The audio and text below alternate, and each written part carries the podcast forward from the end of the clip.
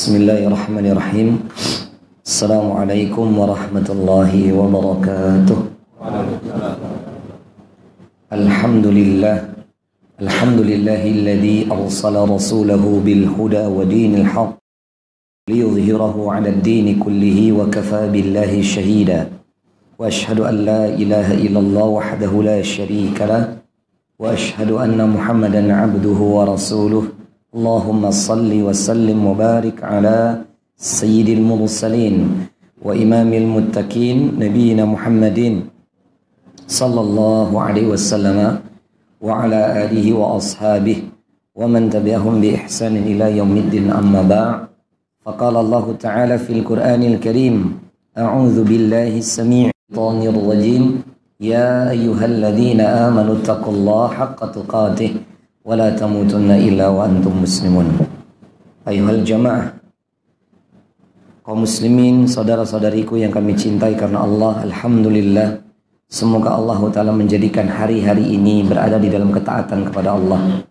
Semoga Allah Ta'ala menjadikan sisa usia kita hidup di muka bumi ini berada selalu di dalam ketaatan kepadanya. Dan semoga saja perjuangan kita untuk kembali ke kampung halaman kita yang di surganya Allah selalu dalam rahmat dan berkah dari Allah sehingga kita mati dalam keadaan husnul khatimah. Amin Allahumma amin. Jamaah yang dimuliakan oleh Allah Subhanahu wa taala, kita lanjutkan kembali pelajaran Kitabul Jami' dan alhamdulillah kita telah sampai kemarin di bab uh, al-birru was-sillatu. Berbuat kebaikan dan silaturahim. Kita telah sampai di hadis yang ke-11 yang dinukil kemarin oleh Al-Imam Ibnu Hajar Asqalani. Semoga Bapak Ibu masih ingat yakni was al wasiyatu bil ihsan ilal jari walau bil qalil. Ada adab di mana hendaknya berbuat baik kepada tetangga walaupun hanya sedikit. Nah ini Bapak Ibu yang oleh Allah kebaikan yang disepelekan. Kebaikan yang sudah banyak ditinggalkan kaum muslimin berbuat baik kepada tetangga kita walaupun hanya kecil atau sedikit nilainya. Kemarin kita telah membahas sabda Nabi alaihi salatu wasalam, "Idza tabakhta marqatan marqatan fa'akthir ma'aha." Apabila kamu memasak suatu masakan yang ada kuah fa'akthir ma'aha, maka lebihkan kuahnya wa ta'ahad dan bagilah berilah kepada tetanggamu. Makna ini jangan dimaknai dengan letterlek. Jadi yang dikasih kuahnya doang gitu. Masak kolak potongan telo ini apa pisangnya sitik kuahnya saya ngakeh ndak gitu. Artinya bapak ibu apa pun yang kita punya misalnya di rumah apalagi nih pak kita masak kecium tetangga tuh.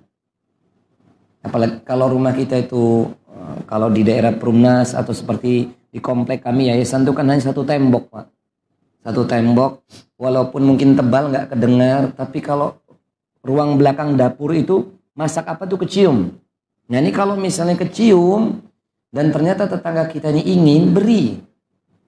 Karena bisa jadi hal ini yang akan menimbulkan yakni kebaikan-kebaikan berikutnya. Ini harus kita sadari Bapak Ibu. Kembali kepada hadis Nabi yang dulu pernah kita bahas. La yu'minu ahadukum hatta yuhibbu li akhihi ya, ma yuhibbu li nafsi. Tidaklah beriman seseorang di antara kalian sampai kalian mencintai apa yang ada pada diri saudara kalian sebagaimana kalian mencintai diri sendiri. Lah bisa jadi Pak, karena kita ini sering memberi dan itu sabda Nabi kan, salinglah memberi hadiah akan timbul rasa cinta. Maka berilah Bapak Ibu. Berilah ini kita udah bahas kemarin, bahkan Bapak Ibu yang dimakan oleh Allah. Kemarin juga ada saya jelaskan bagaimana kaidah batasan dan siapa dulu yang paling berhak dalam kita memberikan hadiah kepada tetangga kita itu ada dalam kitab Adabul Mufrad yang dikarang oleh Al-Imam Al-Bukhari. Lebih salaf lagi kitabnya.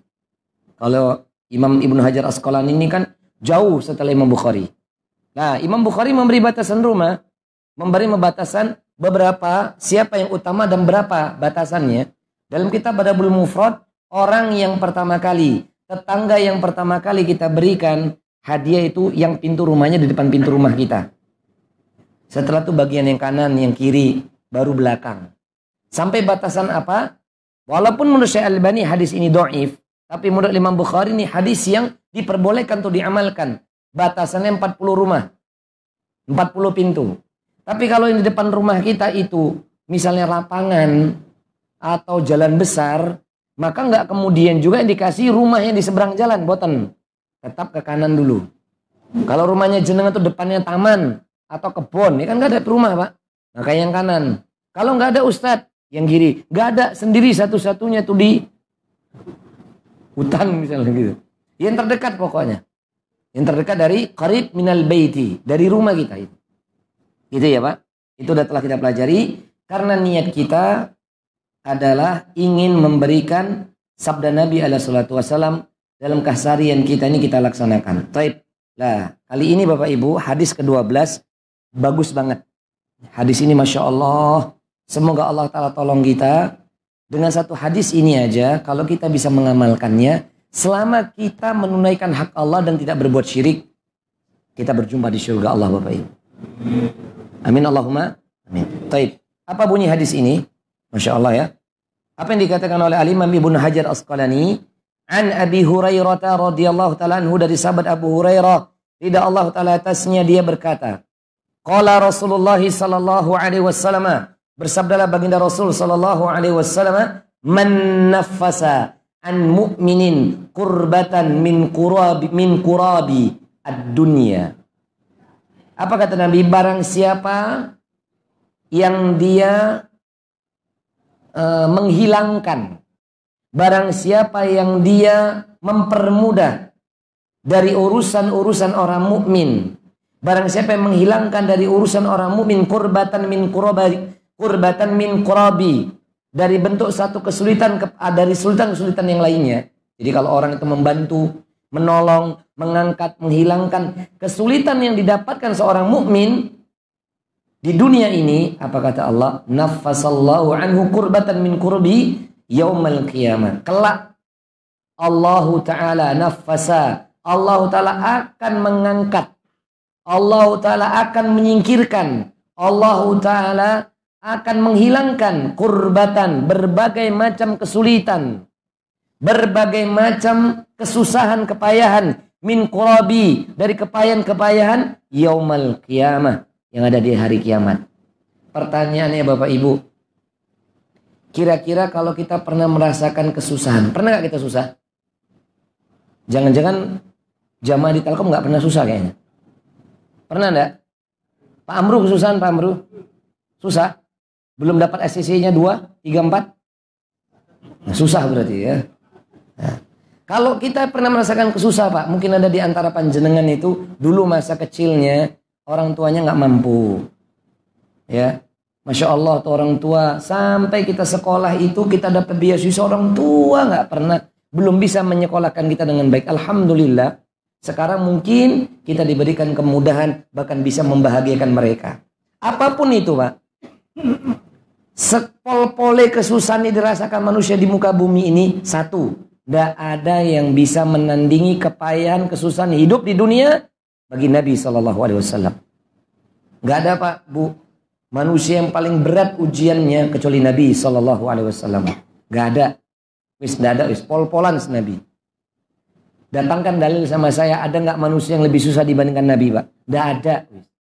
Kebahagiaan yang Nabi rasakan hanya sekali dalam seumur hidup. Ketika Allah Ta'ala memanggil Nabi Wasallam sampai di Batul Ma'mur. Di atasnya Sidrutul Muntaha. Yang ini kisah apa? Mi' Mi'raj. Udah itu aja. Allah memperlihatkan nurnya cahayanya Allah kepada Nabi. Itu aja kebahagiaan Nabi. Diperlihatkan isi surga, diperlihatkan isi neraka. Kelas. Nabi kesedihannya hilang. Setelahnya Nabi akan merasakan kebahagiaan demi kebahagiaan berikutnya. Maka barang siapa yang ingin mendapatkan kebahagiaan dalam kehidupan akhirat dengan tidak ditimpakan kesulitan sedikit pun, maka tolonglah saudara kita yang sedang merasakan kepayahan atau kesulitan.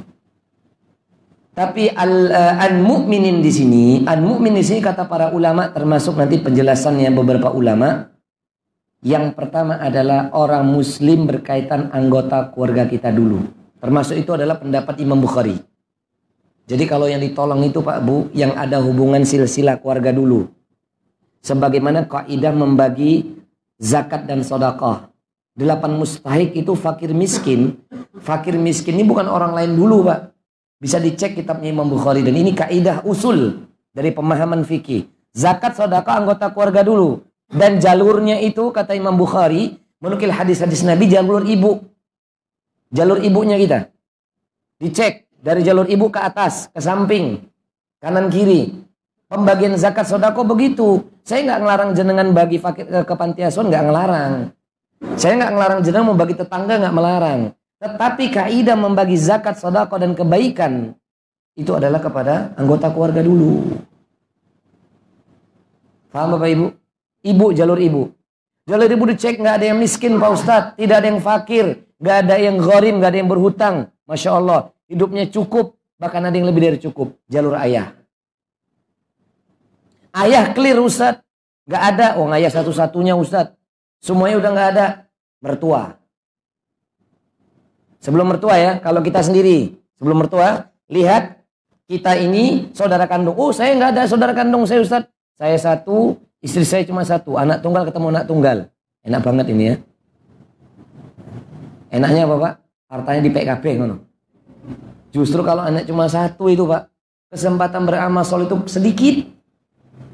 Bukan saya merendahkan jenengannya, jenengan anak tunggal ya botan. Kalau punya saudara kandung Pak, di situ kita banyak ujian kesabaran dan banyak berbagi kebahagiaan. Jadi naik dulu ke atas. Kalau ke atas clear, gak ada, lihat saudara kandung. Kalau saudara kandung ini tidak, tidak bisa dizakat Pak. Ada pendapat ulama berbeda ya. Ulama berbeda. Ada yang berpendapat orang tua boleh dizakati. Ini lemah pendapat ini. Saudara kandung boleh dizakati. Ini lemah pendapat. Ada yang berpendapat. Kalau saya lebih memakai pendapat zakat itu tidak boleh kepada silsilah nasab. Memakai pendapat ulama nggak boleh pak. Karena harusnya itu kewajiban. Kakak membantu adik wajib apa enggak? Adik kepada kakak wajib apa enggak? Wajib apalagi anak laki-laki paling besar. Dia bertanggung jawab kalau bapak sudah meninggal. Ibunya tinggal satu. Karena mungkin istri bapaknya satu misalnya gitu kan. Kalau istri bapaknya dua, ya dia tanggung jawab nih anak laki-laki. Gitu ya. Nah ini membantu nih. Kalau clear nggak ada, baru jalurnya istri. Istri, ibu mertua, ayah mertua. Terus, itu dulu yang dibantu. Kalau sudah, nah beda kalau amal keseharian, saudara keseharian, kita sama tetangga itu beda pak. Paham ya pak? Sekalipun itu non muslim, sekalipun tidak beriman, bantu dia misalnya makanan. Nah itu beda. Kemudian Bapak Ibu yang oleh Allah, kalau ini kita lakukan, nafsahallahu anhu kurbatan min kurobi yawmal qiyamah. Kelak kesulitan-kesulitan di hari kiamat akan diangkat sama Allah. Kemudian Allah Ta'ala mengatakan, Nabi melanjutkan lagi, Waman yassara ala mu'sirin. Barang siapa yang mempermudah bagi orang yang kesulitan. Pak Bu, jangan dipakai kaidahnya orang awam. Kalau bisa dipersulit, kenapa harus dipermudah? Seperti Bapak, saya nggak akan mempersulit Bapak yang ngantuk, Pak. Silakan tidur. Saya akan beri kemudahan. Ya kan? Kan sulit menahan ngantuk tuh sulit nopo buatan. Sulit nopo buatan. Silakan tidur baca doa bismika. Nah, tak tinggal kape maribu. Ya, kata Nabi, "Wa man yassara ala mu'sirin." Barang siapa yang memberikan kemudahan atas orang yang kesulitan, yassarallahu alaihi fid dunya wal akhirah. Ini janji Nabi loh, Pak. Maka kelak Allah Ta'ala akan memberikan atasnya kemudahan-kemudahan dalam urusan dunia dan akhirat. Makanya Bapak Ibu harusnya koreksi pada diri kita. Kalau ada urusan-urusan dunia kita kok yang sulit banget. Memahami agama sulit, beribadah sulit. Sholat malam aja kok bangunnya sulit. Jangankan sholat malam Ustaz. Sholat subuhnya aja mefet syuruk aja tiap hari. Lama-lama bukan sholat subuh usolli sunatan syuruk, sunatan fardu subuh. Bukan fardu subuh lagi, fardu syuruk. Nah, ganti syuruk jadinya. Ini misalnya lo, hati-hati lo pak. Kalau ada seseorang yang dihalangi untuk melakukan amal soli, itu ada faktor. Pertama, faktornya ada dosa yang dia simpan belum bertobat. Ini penghalang seseorang diberikan kemudahan dalam urusan ibadah. Dan kalau ini bukan kepada Allah, pasti yang kedua kepada orang tua. Karena Nabi mengatakan dalam hadis yang diriwayatkan oleh Imam Bukhari dalam kitab Sahih Bukhari atau dalam kitab Adabul Mufrad, tidaklah Allah Taala akan menimpakan ukubatu fil hayati dunya, yakni ajjalallahu fi uqubatid dunya. Atau Rasulullah Allah Ta'ala akan menyegerakan hukuman bagi anak Adam di dunia ini karena dosanya ukukul walidain, durhaka sama orang tua. Makanya kalau hari ini Pak, kita kok diaksakan akan dihalangi untuk beribadah, dosa yang harus kita cek pertama kepada Allah dulu. Gak ada sama Allah, sama orang tua. Gak ada sama orang tua, sama mertua. Gak ada sama mertua, bisa jadi sama pasangan atau sama anak-anak. Hati-hati. Kalau misalnya juga clear sama mereka tidak ada masalah, bisa jadi kita ini seringnya mempersulit urusan kaum muslimin. Ngertos nggih?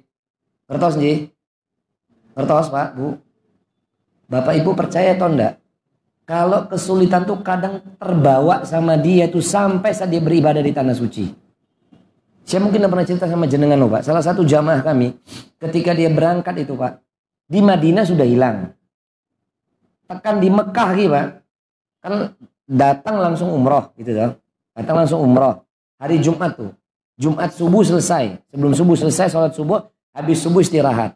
Pas siangnya habis sholat Jumat. Sudah diingatkan ini sama si bapak ini. Pak. Anak-anaknya udah ngingetin. Pak. Kalau mau makan siang tak temenin Udah aku nggak makan. Saya setuju pak. Beneran nggak mau makan. Kalau gitu bapak di kamar aja. Jangan ke mana-mana Nji. Nji. Turun anaknya ke resto. Di pulmen zam-zam loh nih pak. Di tower zam-zam loh nih. Hmm. Tower zam-zam turun langsung pelataran masjid. Masjid Haram tuh.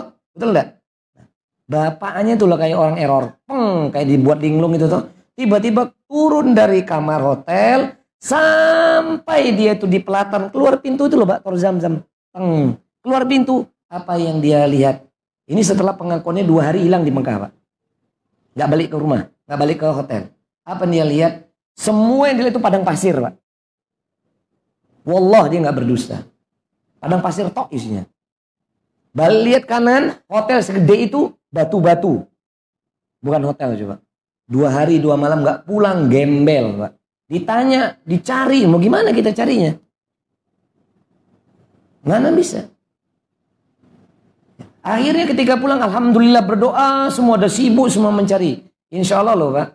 Insya Allah kalau dia memang seorang pembimbing, itu pintu-pintu di Masjidil Haram, pintu Marwah, pintu Baitul Malik Abdul Aziz, pintu sampai itu Masjid Baru Malik Abdullah. Insya Allah hafalah kita Insya Allah. Tapi kalau ada orang dipersulit sama Allah ibadah, siapa yang bisa menyelamatkan dia Pak? Kita bisa nggak? Dua hari kemudian pulang ditanya sama anak-anaknya nangis. Bapak ke mana aja Pak? Dari Solo. Pak. Jawabannya Seko Solo coba Pak. Cuman pakai baju kaos tok warna putih ngono kantongnya ini tuh Pak. Celana 3 per 4. Tuh. Bisa jadi nih orang ketika dia hidup di tanah air ini ada orang muslim yang dipersulit urusan dunia akhiratnya. Tapi bagi orang yang dia memberi kemudahan bagi urusan kesulitan manusia, satarallah ya sarallahu alaihi fid dunya wal akhirah. Allah pasti senantiasa akan memberikan kemudahan-kemudahan dunia dan akhiratnya. Hati-hati Bapak Ibu. Jangan suka mempersulit urusan kaum muslimin. Apalagi dia orang yang rajin ibadah. Mending Pak kalau urusan dunia kita dipersulit. Yang saya khawatirkan tatkala kita mau mati ini loh Pak. Kita kan berharap semua kita bisa mati mengucapkan kalimat La ilaha illallah. Benar? Harus nama buatan? Bapak Ibu tasih meriki? Masih di sini? Bukan jasadnya loh, pikirannya masih di sini.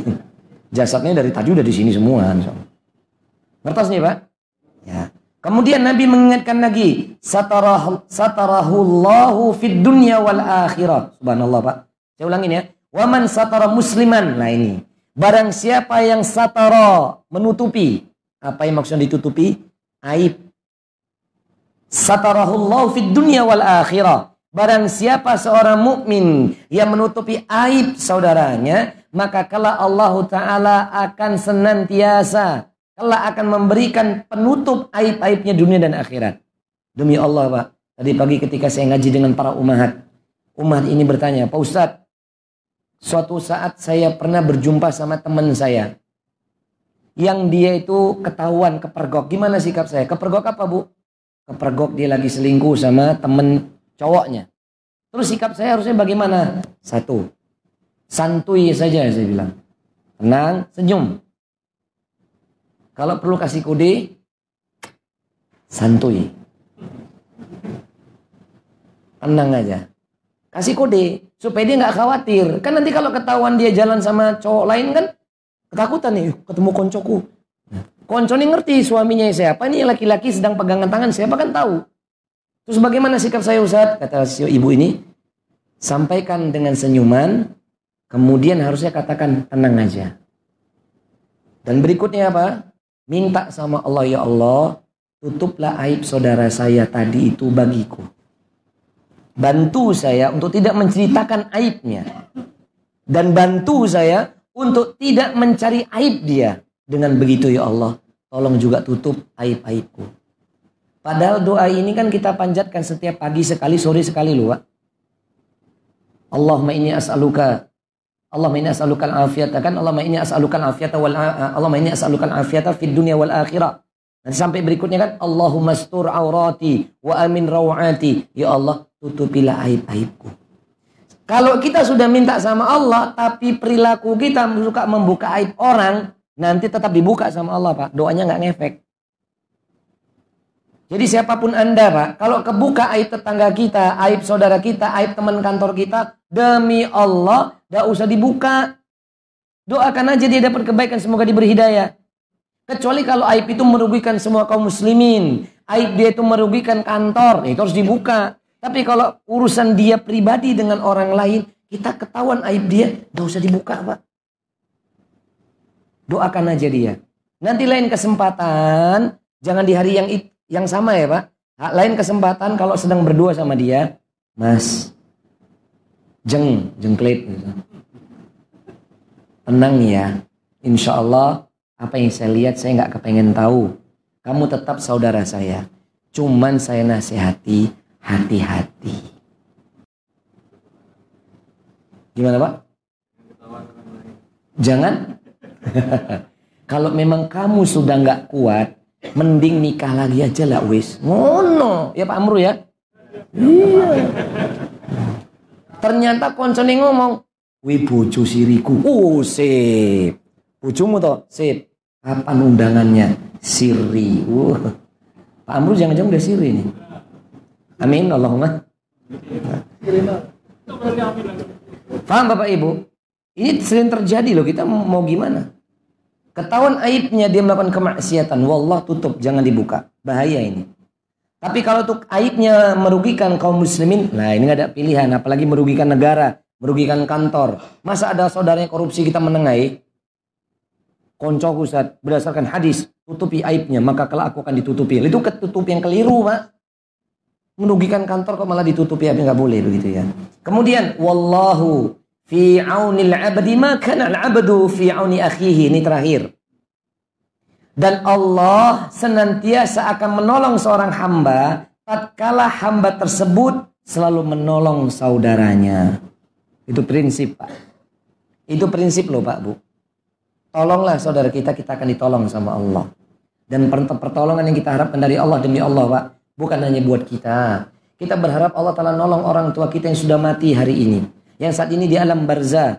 Mungkin orang tua kita yang sudah tua atau mungkin anak-anak keturunan kita. Kita berharap dengan kita menolong kaum muslimin Allahu Jalla Jalalu, menolong mereka semua sampai mereka mati dalam keadaan husnul khatimah.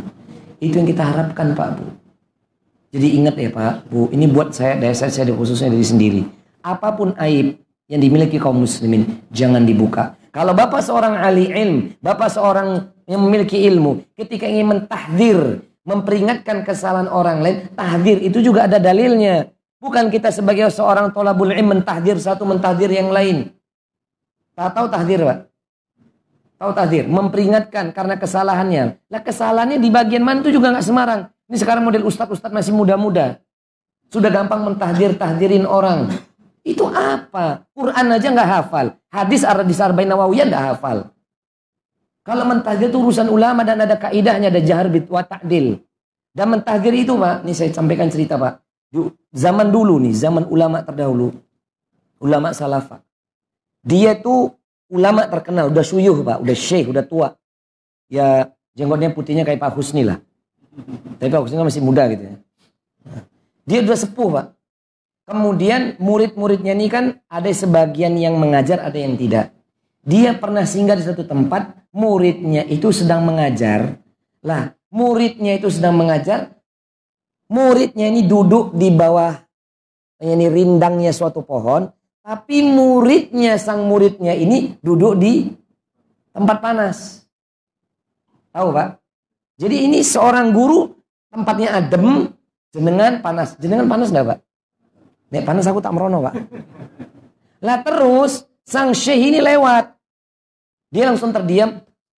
Apakah dia langsung menegur muridnya? Enggak Pak. Demi Allah Pak dalam kisah dikisahkan oleh muridnya ini sendiri kelak. Dia itu datang ke rumah sang muridnya. Yang muridnya ini ini punya murid kayak pondok pesantren itu loh Pak.